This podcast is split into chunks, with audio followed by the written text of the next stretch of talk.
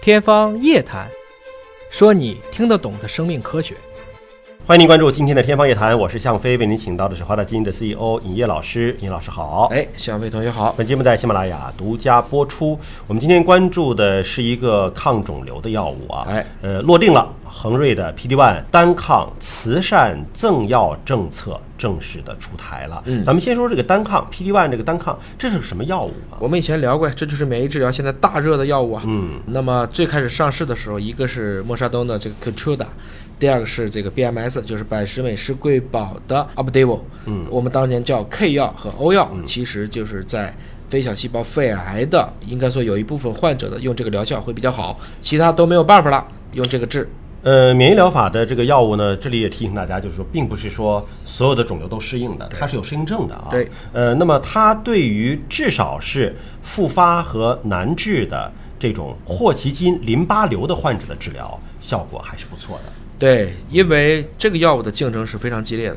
在两个进口药还没有正式批准之前，中国有上百个，不管是大大小小的公司，都在说自己在做 PD-1 和 PDL-1。PD-1 和 PDL-1 它叫做免疫减少点抑制剂，是可以通过调节免疫的方式，促使人体的一些免疫系统恢复。当时已经预测到了，中国也至少会有三到四家紧跟着来。果然，从去年的信达到君实，再到恒瑞，其实慢慢的都已经拿到了自己的批准文号。咱们看看价格吧，嗯因为这个药大家最关心的是价格。哎你这个国产药到底比进口药能够便宜多少？嗯那么现在公布的国内售价呢是两百毫克，嗯，一万九千八。对，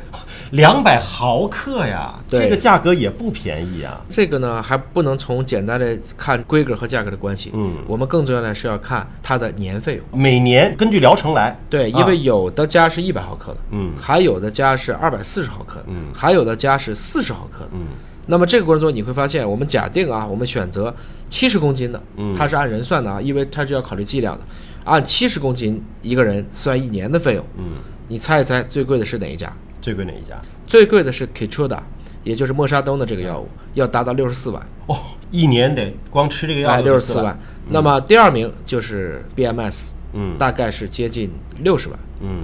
今天我们说的这个是恒瑞国产的公布它的定价啊，因为恒瑞呢是中国应该是医药的大白马股了，嗯它应该是代表中国医药研发最强的几个企业之一，它的这个定价是五十一万。嗯，而信达和君实，当时我们也预测过，所以信达是二十八万，嗯而君实的年费用只有十八万。但现在它有一个赠药的环节，买二赠二，哎买四赠一年不超过十八支的这样的一个，相当于是打了五折了。对，其实，在很多的单抗药物上都会有这样的方式，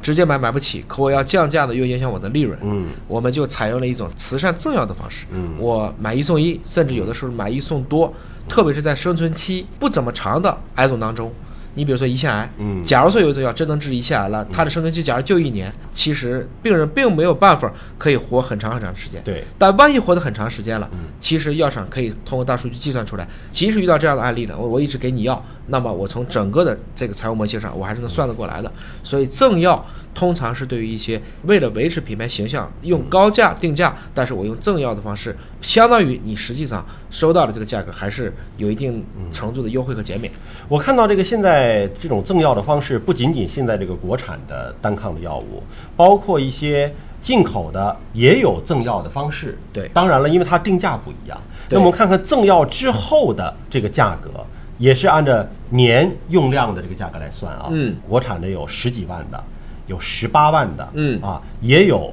进口的赠完药了之后，还是要三十多万的，嗯、呃，二十七八万的这种情况。这个变化很大呀！你看刚才说的最贵的这个默沙东，增值前六十四万，慈善方案后就变成了三十二万，这是半价。那百时美施瑰宝 BMS 也是一样，从五十九万降到了二十七万。但是你会发现，刚才说的这个恒瑞就从五十一万，嗯直接降到了十一万八。嗯，这里面有几个考虑了，第一个是它是晚来的，对因为它批的最晚。对那第二个呢，它的适应症目前还是一个经典的霍奇金淋巴瘤。嗯啊，虽然我相信在实际应用当中，大家可能有一些肺癌的患者就会拿它直接去用。嗯因为这几家，你看，特别是 K 和 O 都批了，可以去针对 NSCLC，就是非小细胞的肺癌。所以整体来讲，我认为这个也是一个不错的定价策略。但是按理说，它这个应该严格着按照你的适应症范围进行销售吧？嗯比如说你批的就是淋巴瘤，那肺癌患者买得到吗？实际上，某种程度上讲，肿瘤的药物啊，这么多嗯年一直都是处于一个好像就是跟我不是药神的状态一样，嗯有的是进口批的，国内没批；有的是大家觉得基因一样，我就可以跨一种去用。嗯我觉得这个过程中呢，有的时候我们也不能简单的把它理解成是不是一定就是合规和不合规的问题。嗯有的病人就是有这个需求，就救命的问题，他就是救命的问题，嗯哪也怕不就最后说找不到药了，我就是试试。甚至有一些晚期的肿瘤患者会自己买化学的这些合成的原料药直接来吃，嗯啊，因为就是买不起。也包括有一些医生，他其实给推荐的那并不叫假药，嗯按照经典的药品管理法，它是假药。但是如果离开中国，比如到印度，那可能就是真药。嗯某种程度上讲，在生命的弥留之际，可能大家都会有一些适应自己这一刻的方法。我们还不能简单的非黑即白的去看这个问题。好，感谢叶老师的分析和解读，下期节目时间我们再会。